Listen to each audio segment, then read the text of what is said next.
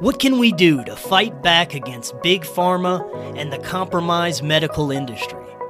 We can become healthy and break free from the perpetual cycle of being poisoned by criminal organizations like most pharmaceutical companies. Come check out what may be the most powerful antioxidant known to man C60 Purple Power. The benefits of C60 have been personally outstanding. I use it every day and I feel incredible. I have tons of energy, I sleep great, and I haven't even come down with a cold since I started using C60 over two years ago. You can even get C60 for your pets. Do your own research, click the link in the description, and check out their website. If you order from that link or use coupon code KNOWLEDGE10, you get 10% off your order plus free shipping. What is your health worth to you? This is an episode of Raised by Giants. If you enjoy it, you can listen to all their content at forbiddenknowledge.news and all podcast platforms. Just click the link in the description to get access to all their content now.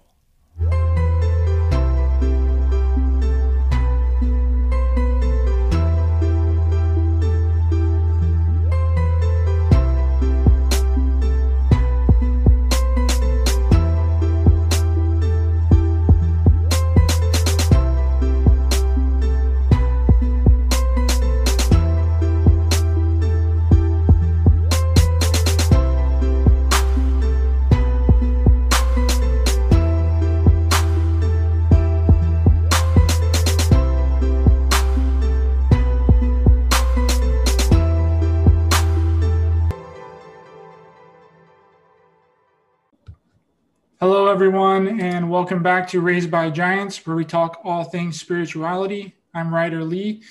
Today's guest is Wayne Steiger. Wayne is a philosopher, researcher, educator, spiritual teacher, and visionary on occult and esoteric studies and many other topics. He dives into everything from cryptozoology, extraterrestrials, magic, AI, ancient history, mythology, and much more head over to Wayne's YouTube channel to check out his work. The link will be in the description. Hello, Wayne. It's a plain pleasure to have you on. How are you doing? Doing fine, Ryder. Well, how are you doing, my friend? I'm doing great, my brother. Uh, you know, it's it's. Uh, I've always really been drawn to uh, people like yourself. You know, people that that question, uh, help others question people's reality you know, I, I had a, a, teacher in high school that really um, did that for me. That kind of initiated me in, in this in this process, and I think that you found a really good balance in there of really helping people question what's going on, but without actually giving them the answers. You know, because I think that's uh, a really big key in being a philosopher is not actually giving people the the answers or, or, the solution. Yeah you can give people you know your opinion and, what you think of course but i think the the important thing is making them question and having them figure it out on their own right? I agree with you. I think that if you start telling people what they're supposed to be finding well you have a cult and you don't have you know an individual's journey. I look at my role many times as just like being a signpost you know you can point them to well that road's possible there and let them make the decision. Yeah i've really been drawn to people like that you know because it's uh i think it's important because everything that's happening is kind of just projecting a very narrow view of reality you know and it's narrow very for sure. Yeah very narrow and it's difficult for people to expand their mind and expand their consciousness because they're so uh, engulfed in this illusionary reality that's been projected upon uh, you know everyone right? And the um, so let's get into a little bit about your uh, your background and what got you uh, going down this path and what really got you into doing the uh, esoteric uh, studies and uh, getting into um, uh, the occult. Yeah and and it's it's been a journey. Um I'll be 66 this year. So uh, I look back on it and I'm still, you know, the 22 year old that I always was. And, you know, I've been on my own since about uh, 15. I was um, kind of came out of a real abusive situation.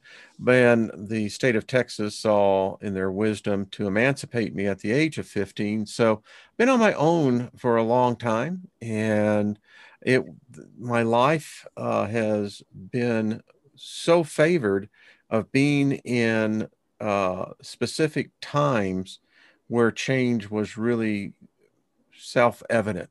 Uh, for instance, in 1970, uh, America, like much of the other world, was going through a social, um, I don't know, evaluation. And so our social norms were changing and in that time there was woodstock there we you know i was uh, a hippie but i did a lot of surfing in my time but um, in my youth i i had a very unusual youth. I didn't have any supervision at a very young age. Um, got into i, I was a uh, um, a lab rat i guess is what you say. Was a volunteer for a an experiment that was run by um, a Texas research uh, facility where I was taught transcendental meditation while taking um, LSD. And it was during that time that LSD does what it does, and it, it, it opens up uh, areas of the brain that most people would not have access to. And so, long story short, I was exposed to many different beliefs uh, Christianity, Hinduism, uh, Satanism. Um, saw a broad band of that, uh, was uh, taught by an Indian shaman, uh, began to understand the higher ways of thinking. And as my life went on, um, I got kind of basically into technology. Uh, I was in the film and video industry for nearly 20 years. Uh, and from there, I got into software, design software. And then uh, I had a point in my life in about 2011, right there. Yeah, it was about then that there was an awakening that took place within me. And uh, the veil, the scales of my darkness fell off and began to realize that everything that I had built as my core beliefs were predicated upon an illusion and mm-hmm. a merely a thought form with no foundation of reality. And here I am a decade later. Um, I, I, am a uh, ferocious reader. Uh, and with my experience as a lifetime, it has parlayed into now a teaching that, well, it allows me to question everything and you know uh, and enjoying the journey. And there's a lot of other people that i have met fortunately as yourself that have added to that journey. So that's where i'm at. Uh, let's talk a little bit about because um, you mentioned christianity and mm-hmm. and satanism and, and, things in there. Um, what was that really like for you? Because correct me if i'm wrong i believe that you were an uh, ordained minister at one point. Uh, Still am. right. So, how when did that uh, switch really flip for you? That that um, this this Christianity, this uh, organized religion, is uh, just an illusion that's been you know put out there and the more that people feed into that illusion the more that they see it and create it in their reality yeah, I, I got kind of caught up into the the lie that um, um, that in order to be spiritual, you had to be religious, and I got really, I was really into the what they call uh, the charismatic movement. Um, you know, I was a part of, uh, I went with Rhema Bible College with Kenneth Hagin, uh, was very much involved with Kenneth Copeland and the whole Word of Faith uh, movement. It was the prosperity movement. And, uh, you know, we believed in the laying on of hands, raising the dead, speaking in tongues. I still speak in tongues.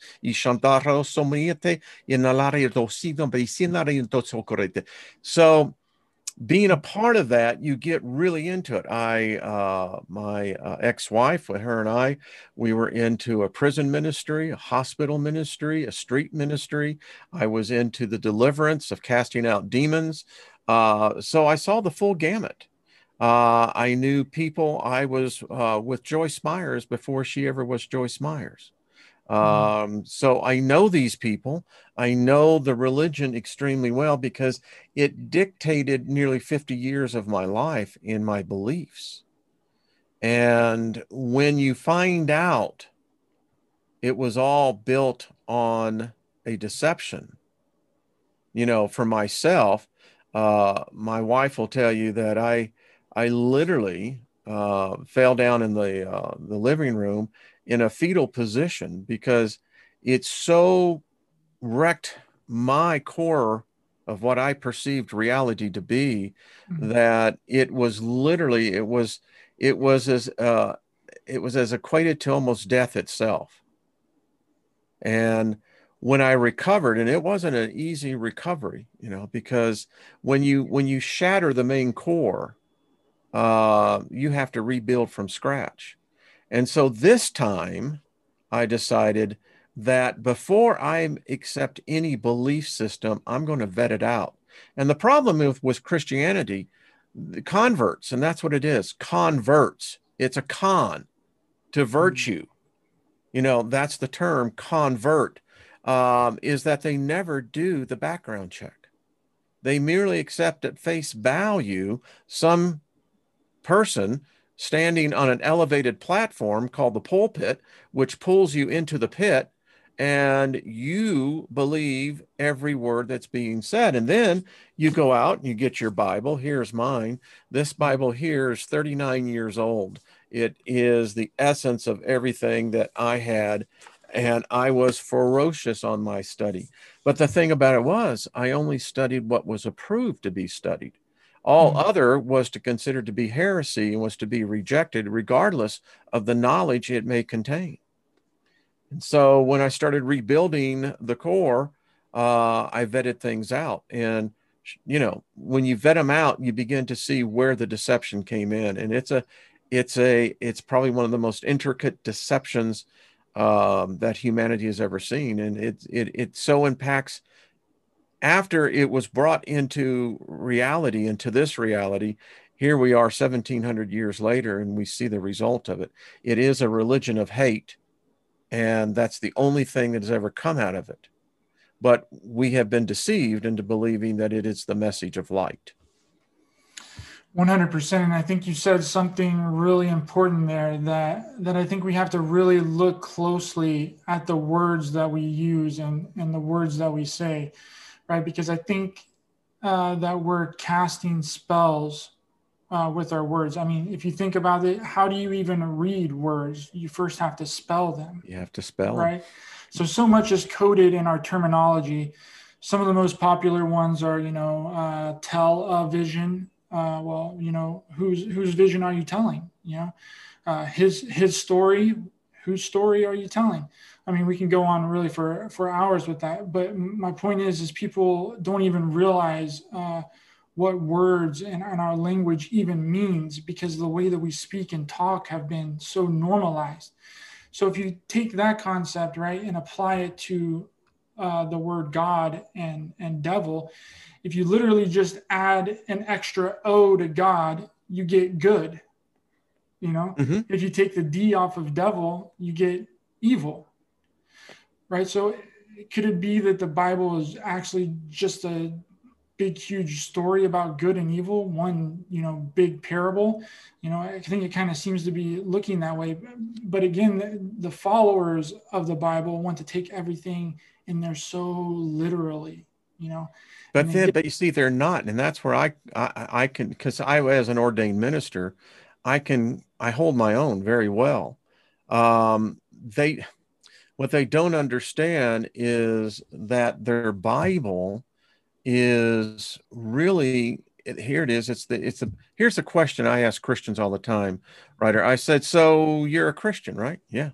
This is the word of God, right? Yeah. Word of God. I said, so show me in this word of God where it names the Christian God. Hmm. Can anybody? I challenge anybody. Old Testament, New Testament, show me in scripture, word for word, and you know, this one's marked up for 37 plus years, uh, where the Christian where the Christian God is named. Yeah, not only that, the, the word Jesus wasn't even spelled or pronunciated like it is today until what, 1150 or so, because the letter J didn't even exist. 1614 uh, to be exact. Yeah, um, so like when the Bible was, when was the Bible said to have been written? What, 50 to 100, you know, AD? So you're talking at least what was it called, years. though? Here's the greatest illusion. What was it called? It was never called the Bible. It was the Latin Vulgate. Never a Bible. This is Bibble. This is mm-hmm. Bible confusion. This is what Bible means. It's Bibble babble. And people get so wrapped up. You know, people say, Well, are you saying you don't believe in God? And I just looked at him. I said, Which one? Well, there's only one God. Says who? Well, says the Bible. Well, I'm going to have to say that you're either ignorant or you're a liar because actually, this Bible, it actually has over 200 plus gods in it. So, mm-hmm. which hmm. God are you talking about? I'm confused. And uh, people say, What do you mean 200 different gods? Well, I can tell you the 72 names of Yahweh. Each one of those are a deity within itself. And then we can really start getting into the whole Mesopotamian line. I mean, yeah, how far do you want to go? How about the Egyptian gods? Mm-hmm. If we were to include just the Egyptian gods and the Babylonian gods, there's your 200 right there. Exactly. And a lot of people don't even realize where the term Messiah even even really comes from. It's actually uh, roughly around 6,000 years ago, uh, they worshiped this deity in Egypt called Mesh, M S S H. This deity was a uh, reptilian snake god, right? And, and later on, when, when vowels were invented, Mesh was turned into Messiah and was inserted into all the world's religion, religions and all of the messiahs of the world. You know, I mean, what does Messiah even mean, right? It just means anointed with oil it doesn't mean savior or deliverer or messenger. So basically, anyone anointed with oil can be a Messiah. Yeah. So you're talking about a bunch of different messiahs from a bunch of different religions that are being worshipped today and are worshiping a, a reptilian snake god called Mesh. It gets even stranger. I mean, um, you know, I have the pseudo apocrypha. I mean, if you go back and you study, actually what Christianity is is just a um, it's amalgamation of many different beliefs. When they were trying the new religion out in Rome, uh, the first three gods didn't work and that's the problem with the religion is that you know and and even today the vatican with the calling with the vatican ii council is that the the subject is going to be to rid the old testament from the bible the old testament proves to be a real problem now because if you say you're a christian and i say well who's your god and then you're going to say, well, Jesus, no, Jesus never was a God. Jesus said he came to bring violence, to separate with the sword. So who's your God? Well, it, it goes back to the garden. I said, well, who's that God?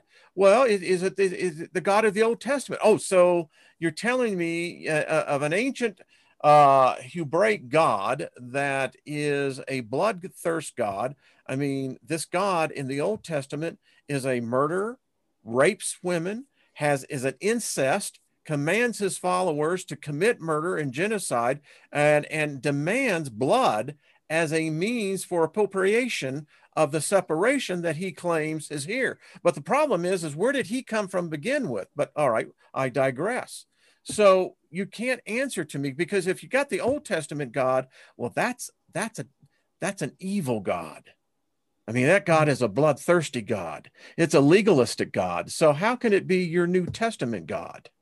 All we know of the New Testament, they give us ambiguous term Father as a title. Hmm. Who and what? You know, they asked Thomas Jefferson what he thought of the Bible and he of the New Testament specifically. He says, Well, he says, I guess it's a matter as to decide which God you really believe in, Paul's or the four gospels. So anyway, just laid it out there, right there for you, you know. Yeah. And I'm I'm sure you've read the the book Nailed Ten, right, where where they talk about how basically um, uh, that the entire New Testament was basically just written by the the Roman Empire. I think that that's why it's such a big uh, contrast between the the Old Testament and the New Testament, because the New Testament is just a complete fabrication. Do you know who the New, New Testament God really is? I'll tell you. You see, we got this cat here. This is Josephus's work.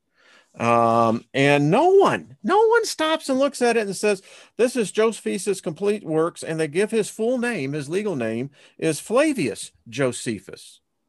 Now, you look at Christians and you tell them that, and they just go, Huh? Well, well, you know, Josephus was the historian, and he he said that there was the Messiah, God, Jesus. He saw him. No, no, what you actually saw there was a forgery by Jerome.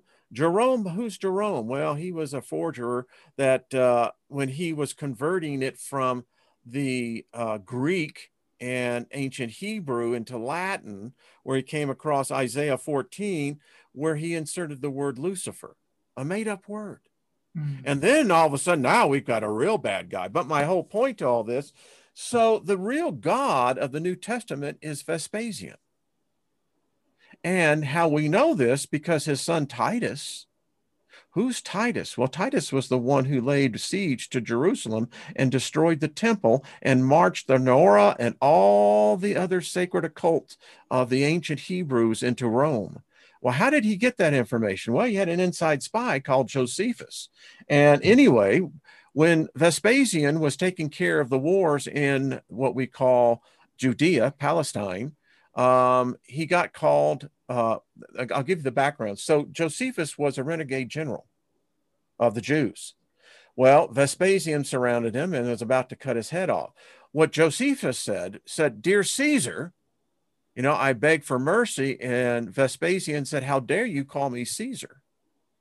He says, "No God can be called Caesar, who's not a god. And Josephus says, But I will tell you this within the year you will be God.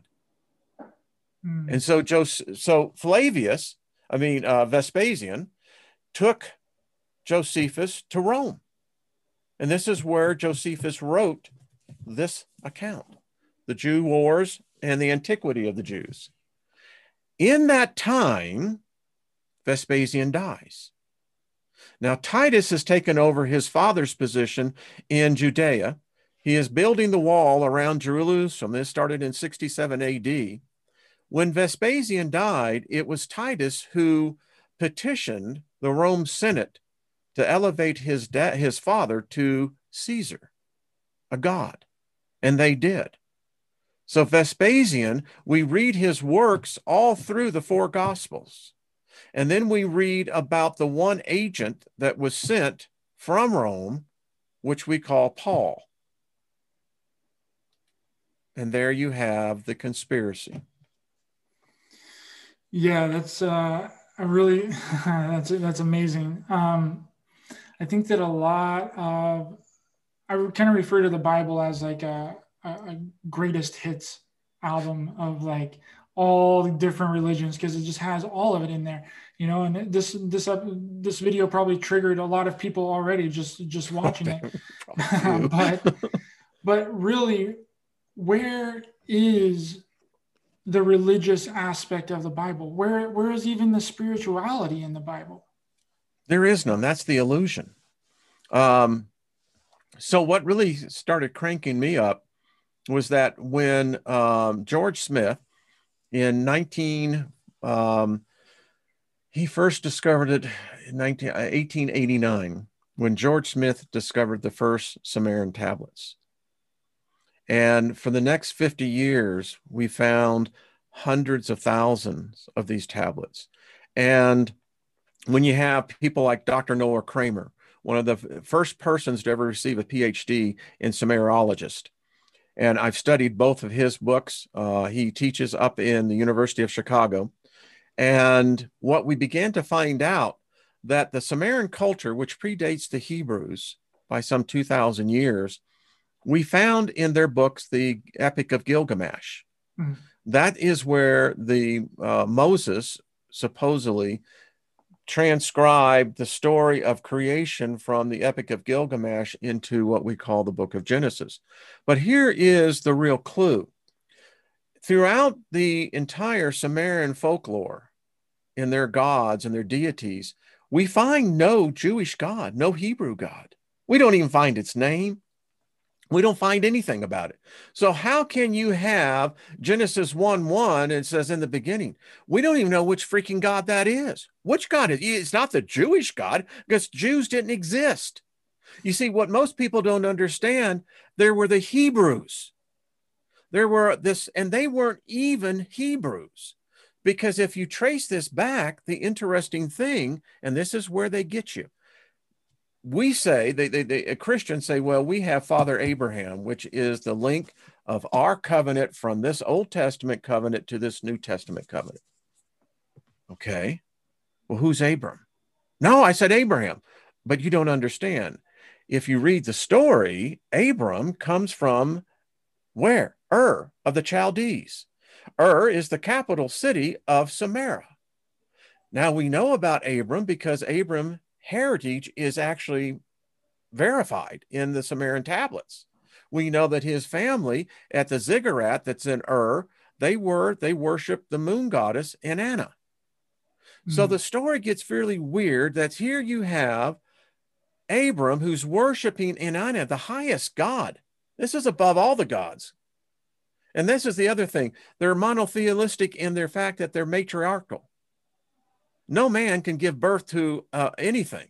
But anyway, so Abram supposedly sojourns over into outer Mesopotamia in the western lands and supposedly meets this deity that comes from the air and tells Abraham that the only way that he can communicate with him is by Abraham slaughtering a cow, in this case a bull, laying it side by side so that the blood forms a gully.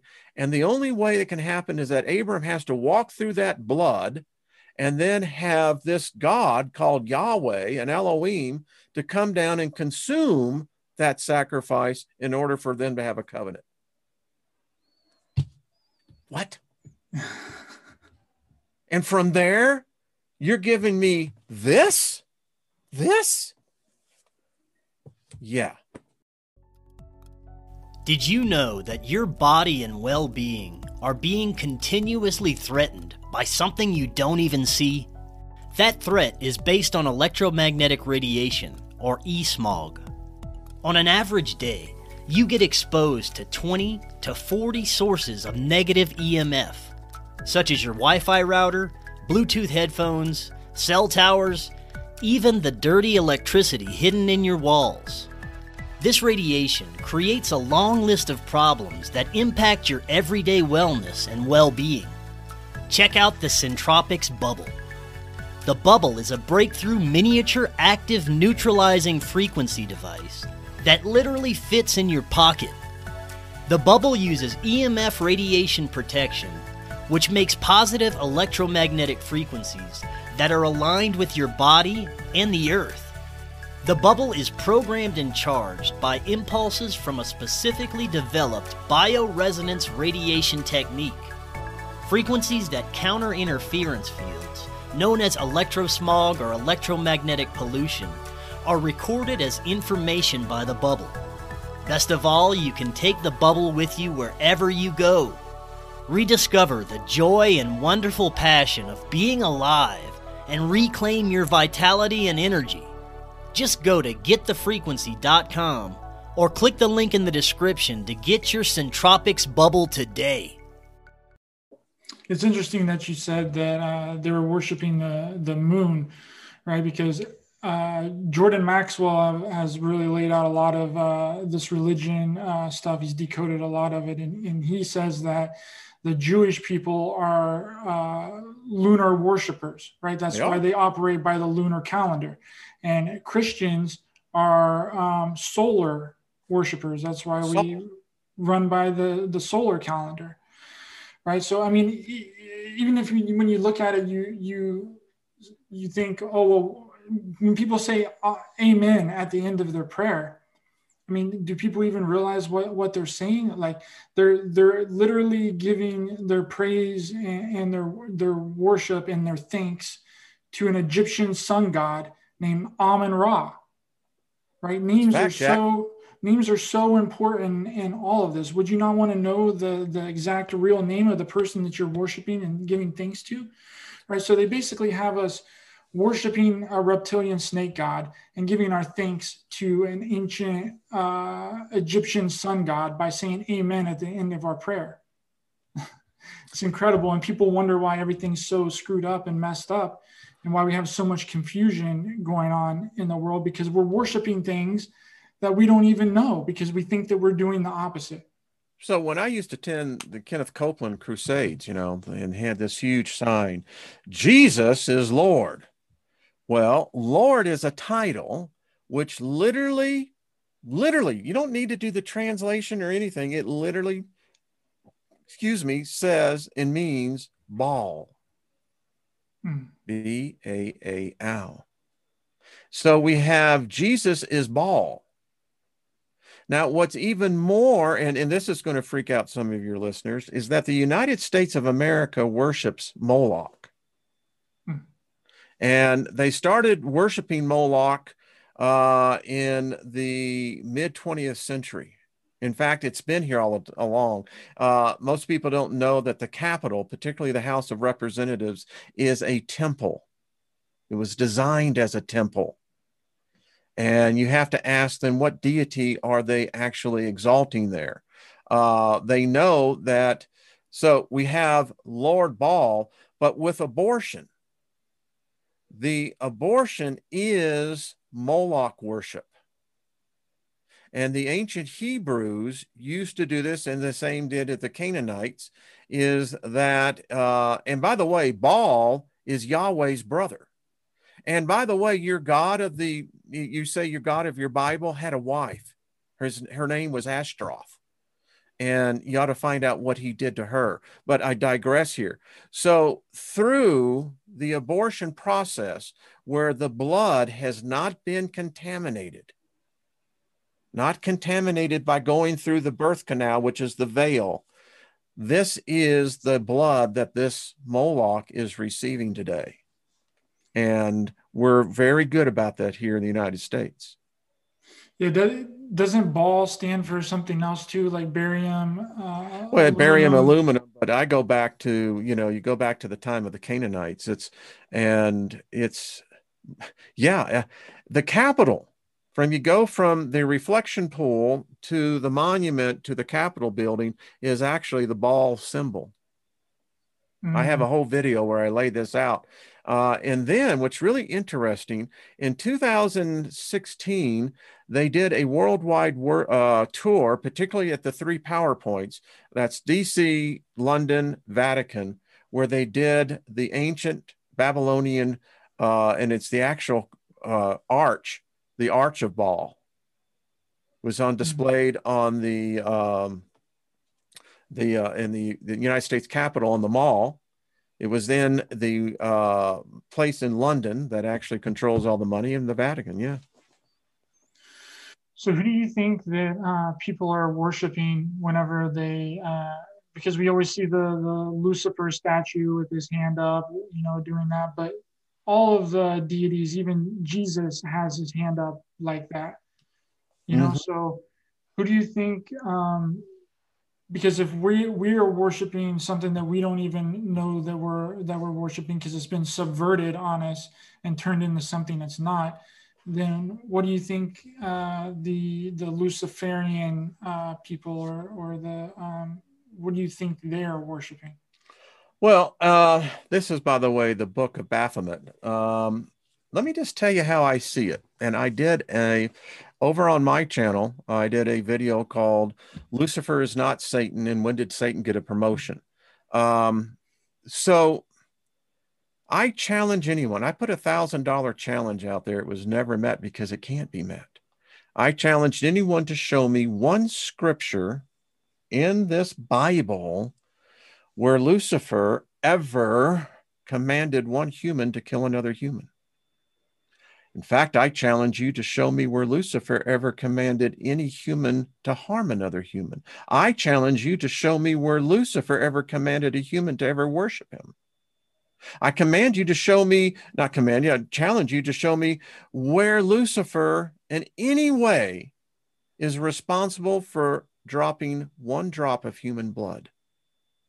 But I can show you the God of the Old Testament, the God of the Bible, the God of the New Testament. I can show you in literally over 66 different particular times where this God commanded the children of Israel to not only sacrifice, human sacrifice, animal sacrifice, that as their reward in the book of Joshua, they, when they went into the Mennonites, that Yahweh commanded them to not leave one thing alive he commanded them to cut the unborn fetuses out of the mothers. He brought in the single females whose had not hymens had not been penetrated to be sold into as for the soldiers for sex slaves. This is the God of the Bible.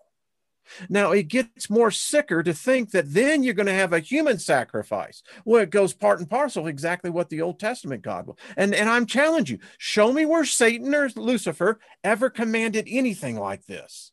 And then as part of your obedience and showing how you're so devoted, now you're going to take communion and now you're going to become a cannibal. You're going to drink something that is the most profane thing for any human to do. Metaphorically, allegorically, it doesn't matter. You're drinking human blood. Do this in remembrance of me. And then you're going to eat of my flesh. That, and, and, and, and they did it so nicely that you think you're being holy. Now, Hmm. My final indictment on Christianity is how many humans have died in the name of Jesus when the sick religion first came in to today?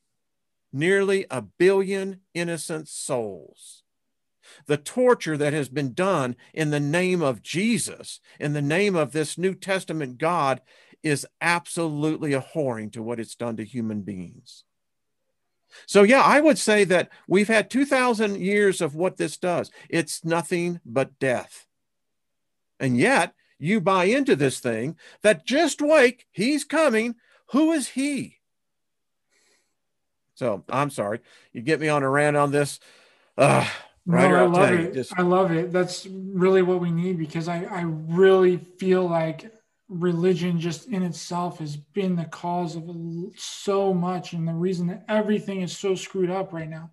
You know is is it's interesting because i was writing a uh, I was writing a book uh, back um, around a year ago a little little over a year ago. And the title of the book was going to be uh, be the real you uh, attack on the heart right? And and I was going to go through each chapter was going to be about uh, why everything is so screwed up, right? I had chapters on, you know, money. I had chapters on technology. I had chapters on the media. I had chapters on all of these different different things that keeps us from being authentic to ourselves, right? And the very last one there was uh, was religion, right? Because it has literally screwed up so many people. It's screwed up everything, right? And people don't realize it because they're so indoctrinated into it, right? They have these core beliefs that no matter what you say to them, they just can't shake it. Because again, it's like you said in, in the beginning that your entire life was turned upside down because uh, that illusion was just shattered on you, and it felt like you, you know you that you had a death right? That, mm. that you died and you had to be reborn. And a lot of people they don't want to have to go through that process. I think that's the most ingenious part of religion right? Is because when you get them so tied down and attached to those beliefs it's it takes almost an, a miracle to get them outside of that you know? And even when they do a lot of times they uh, keep going back to it inadvertently or unknowingly you know? it's it's hard it, it, it it's taken me a long long time i mean and you really that the, the hardest thing is is facing the fears because Christianity, uh, Islam, um, these, and even Judaism, it's built upon the predication of fear, fear of a spirit being. And what's the what's ironic about this is that you are a spirit being. So what they're teaching you is to be afraid of yourself. Mm.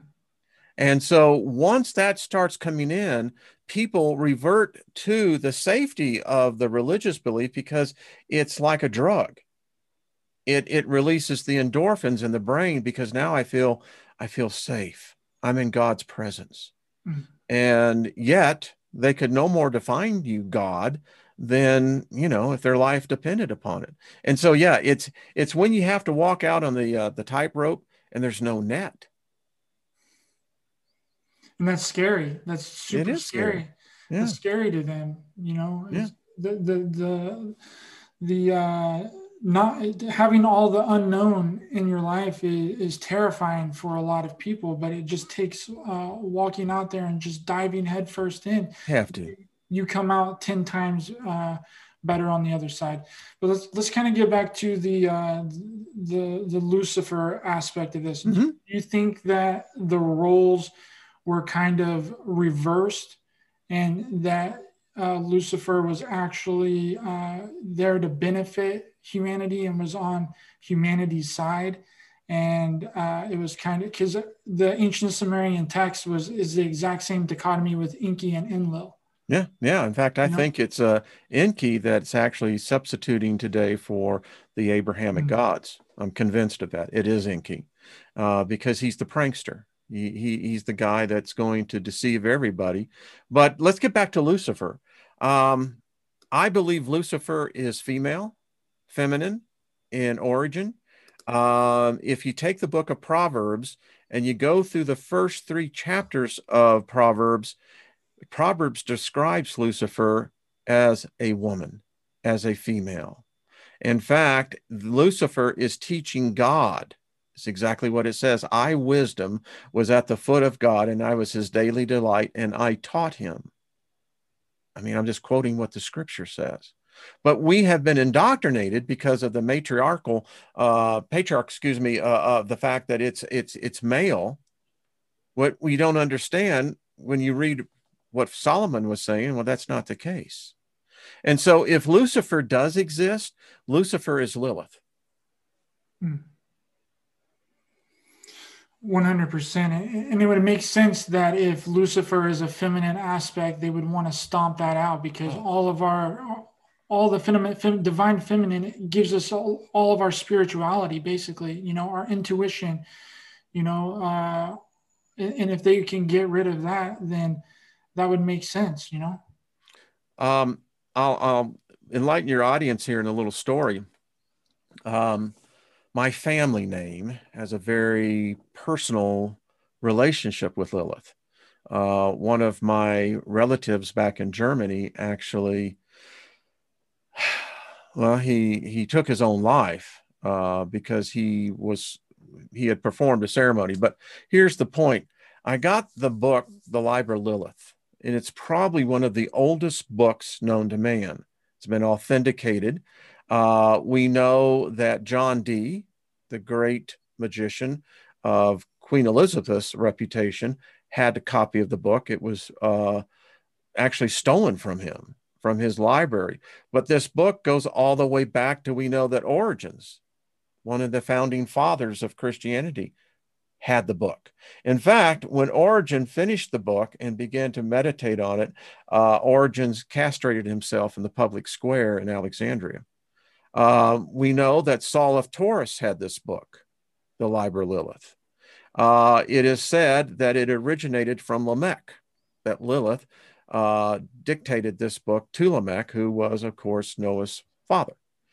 Um, so when you read Lilith's account of who Yaldabaoth, Yahweh, is, you begin to find a whole different story. And, you know, for instance, in the Old Testament, the Hebraic God says, I am a jealous and vengeful God.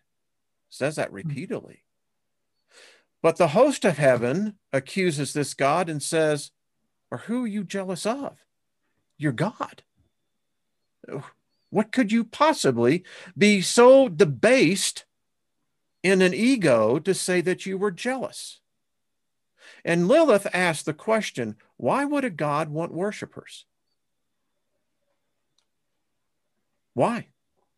You're telling me that if I read the 17th chapter of the Gospel of John, Jesus says to God, the Father, he only says Father, he says, Father, I am in you, you are in me, as we are in them. Hmm. They are in us, implying equality. So if you're equal in equality, I didn't say this, there Jesus did. Why would I worship myself then? Hmm. Is that not the epitome of evil?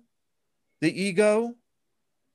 You're not good enough. You're a sinner. You can never be good enough. You were born in sin and you're going to die And Yeah, you see where this whole thing goes?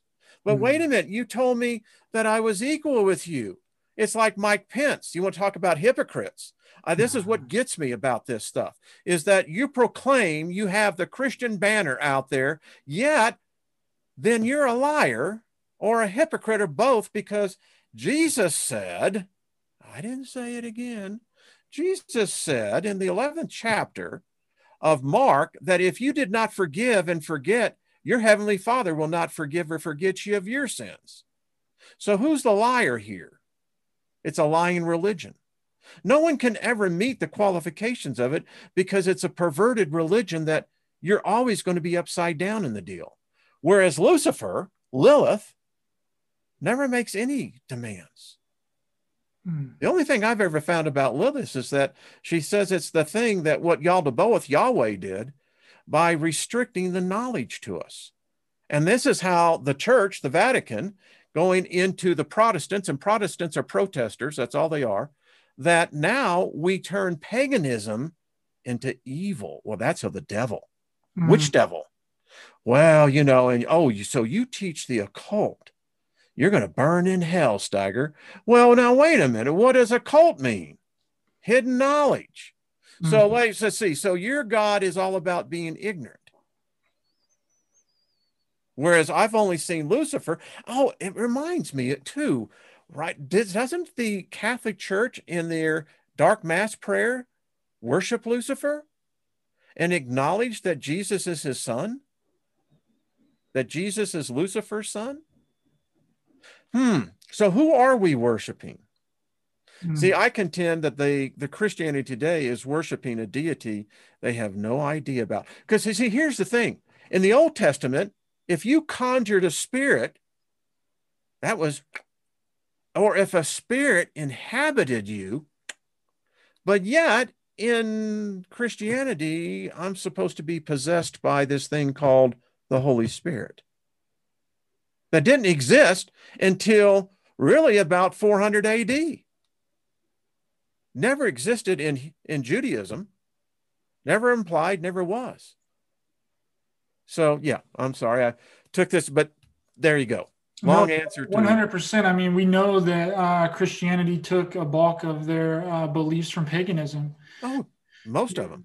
I think what a, uh, what a lot of this really comes down to uh, is that the gods are actually um, just planets, celestial bodies, and stars. You know.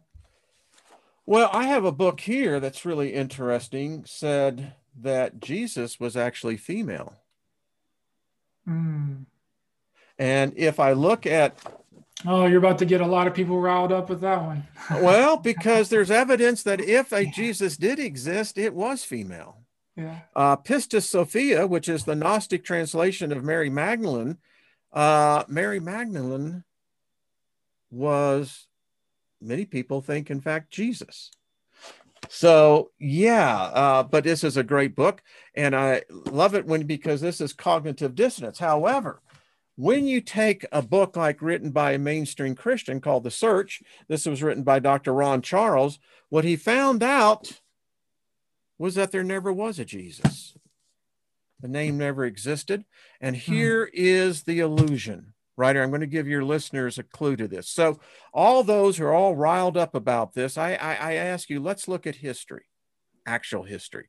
So, who was Herod? Who was the Herodian family name? Well, Herod actually wasn't a bad guy. Herod, the first, um, knew that an educated population was the best. He actually instituted at from the age of 5 till 17 all children went to school. They had to learn the basics of mathematics. They had to understand arithmetic. Why? Because look what herod did at uh, caesarea. It was known as the seventh wonder of the world the architecture today that can't even be matched. That's why rome loved herod because he had an educated population now, my question there so you have a cat who's claiming to be Messiah, who's supposedly raising the dead, doing all these miracles, and has all these tens of thousands of people who are all under Herod, but yet you don't have one single picture. They had artisans back then. They had very, they had trained in the classical Greek style but yet we have no picture. But you know what we do have from 35 AD outside of Jerusalem? No. A pair of tits. We have pornography. So apparently everyone loved to see the tits, but you can't seem to find one picture of a supposed Messiah. Yeah, I'm just, I'm just being honest. Yeah. This is what the architects, and then they want to go to Constantine, and that's a total for that that's a total mind coitus job. Constantine was having sexual relationships with his mother. He killed his wife, him and his mother. I mean, but we don't want to talk about history, Ryder. So I'll I'll hush up here.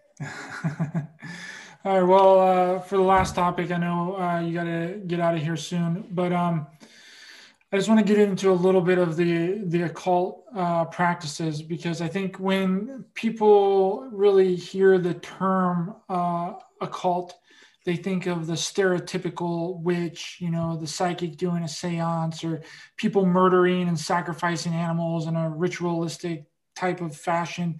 And I honestly think uh, that the term has been demonized and shrouded in darkness and made out to be bad and evil for a reason. I know that you said that the occult just means hidden, but maybe expand a little bit more on what the occult actually is and, and what the, the purpose of uh, occult knowledge really is. Yes. Um, in which meaning literally means wise woman, pagan meaning country folk, uh, again, occult meaning hidden knowledge, gnosis, hidden gnosis, gnosis meaning knowledge. Um, so we know that the elites, royalty, have always possessed a knowledge that the commoner, common man, never has had access to. We get it in the form of religion, but we have never known what the true gnosis is that is why those who do acquire the knowledge, because the knowledge is always there. There is this thing called the Akashic record, uh, the Akashic record, and everything is written there.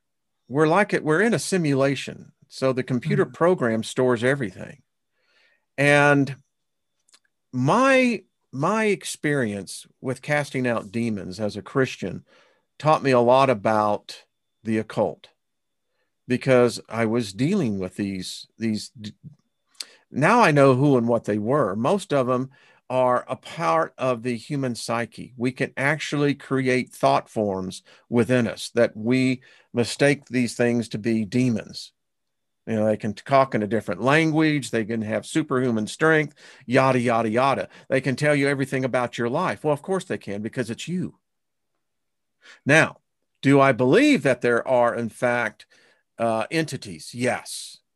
I contend that through the occult knowledge, we know that not all humans have a soul, that we're all not created from the same place, and that in the spiritual realm, one of my uh, mentors was Philo, Philo of Alexandria. Philo's was of the Alexandrians who had a covenant, a contract with the Herodians and the Flavians. And how we know that there was never a Jesus or a Messiah in Jerusalem was that Philo actually was there. Whoever wrote mm-hmm. anything about an uprising, because the Romans would have never allowed it. So, anyway, through every great purge, the first great purge being the burning of the Library of Alexandria. It is said that that was the genus of man's knowledge was burned. Now the scribes, the priest, they they did ferry off with pieces. The next great purge came in Constantinople.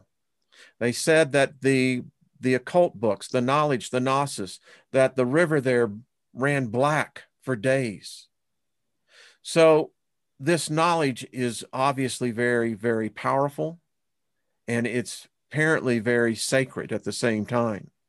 What I have found is that I am a spirit being, and what we learn from the occult is how we are in this plane, this reality, this realm, but it's not alone. You and I are merely separated by a thin veil from those of other dimensions, those who have passed over. Philo says that there's not one space that's not filled with life energy.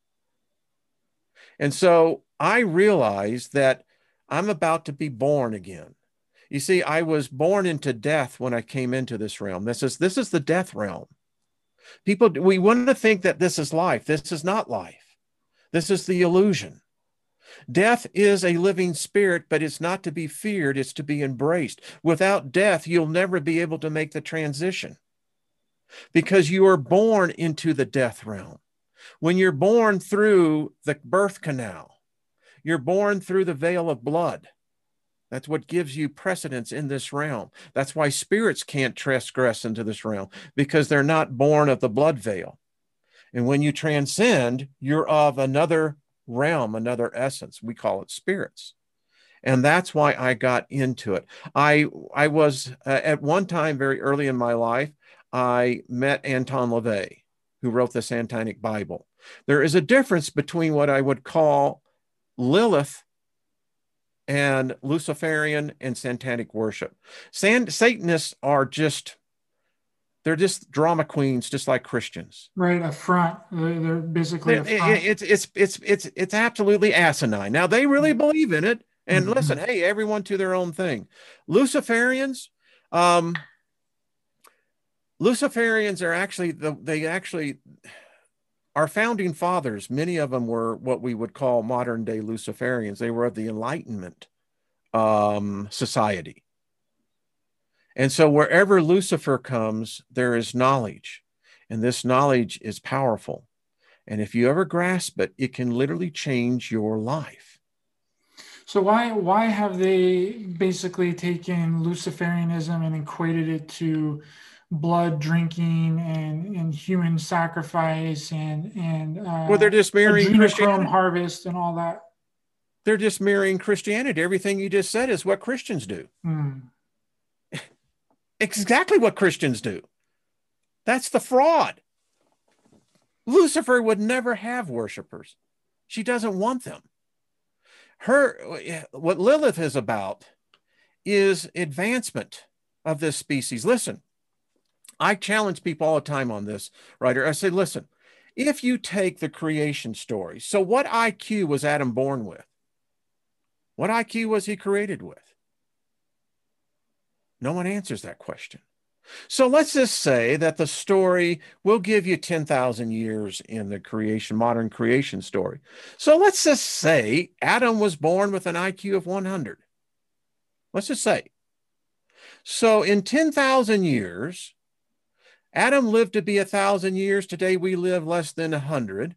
Adam had an IQ of 100. And if we go 10,000 years, and if we advanced only by one IQ per year, we should be at above 10,000 IQ.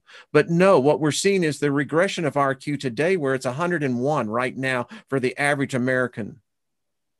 You don't tell me that something. No, no, no, no. This is one of the biggest frauds, one of the biggest deceptions I've ever seen, and it's staring right at our face. But no, we want to get on our knees and, mm. you know, what are you getting on your knees to? I ask people all the time. So who are you praying to? I'm praying to God. Why? Mm. Because if you want to be very honest here, ladies and gentlemen, when you're praying, what you're really praying for is to a deity that plays the lottery. You may get your answer, you may not. If you don't, well, because there's a thousand reasons why. But in order for your prayer to be answered, if you do the calculated odd, as Stephen Hawkins in one of his great lectures said, that it would be basically one trillion to one that a God could actually bring any one single prayer to pass. Because think about it. You have to change everybody else's reality, all reality, in order to get your one prayer answered. Mm. Hmm. That's uh that's powerful. Um yeah, and I think that a lot of us whenever we're praying, uh, we're actually just projecting that reality. If anything, we're giving ourselves that, right? Mm. Because I believe that we are all gods in ourselves. Right? In fact, that's what it says in the book of Hebrews. Hebrews 4:12 says, "Did I not make you a little lower than the angels, but did I not call you God? Did not Jesus say in the book of Matthew, did not God call you God?" So, what we're doing, you're absolutely right. We're creating within ourselves. We have the ability to create.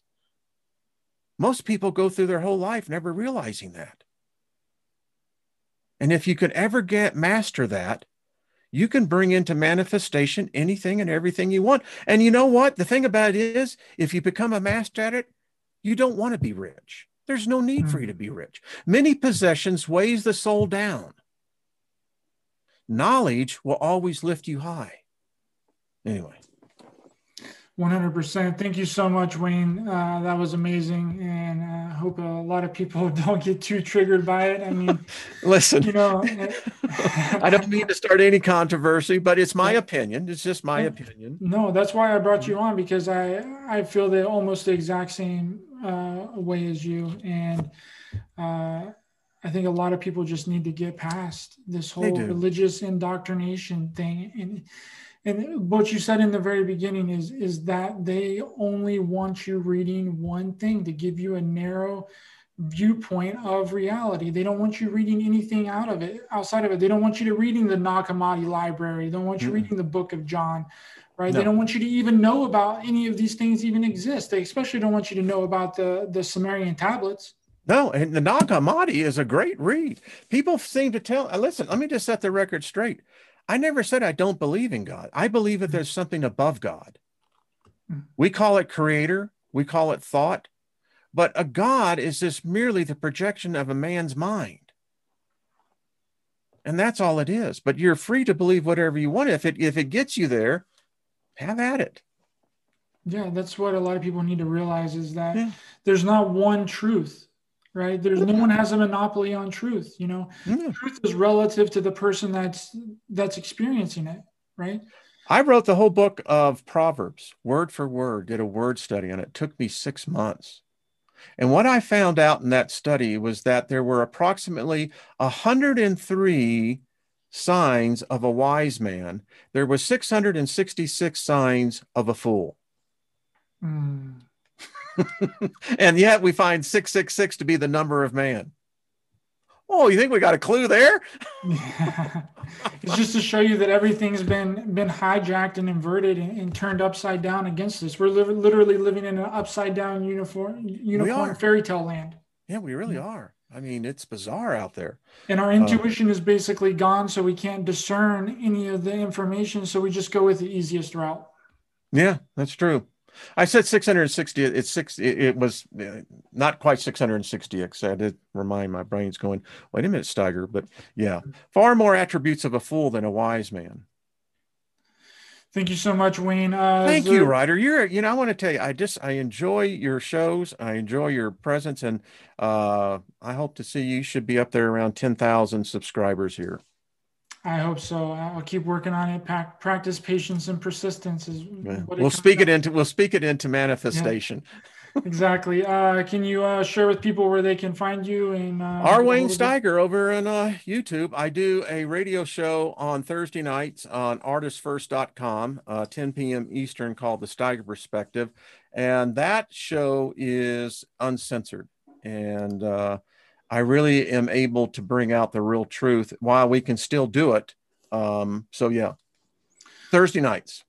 Awesome. Thank you so much, Wayne. Thank you. Uh, I Thank appreciate you. you uh, coming on. And uh, all of the links to all of Wayne's info will be in the description. And uh, for everyone else, uh, thanks for watching and listening. Uh, please be sure to hit that thumbs up button and share, subscribe. And remember that we're not only in a spiritual war, but a war on humanity. Stay aware, stay alert, keep loving your heart for everyone, and stay safe out there.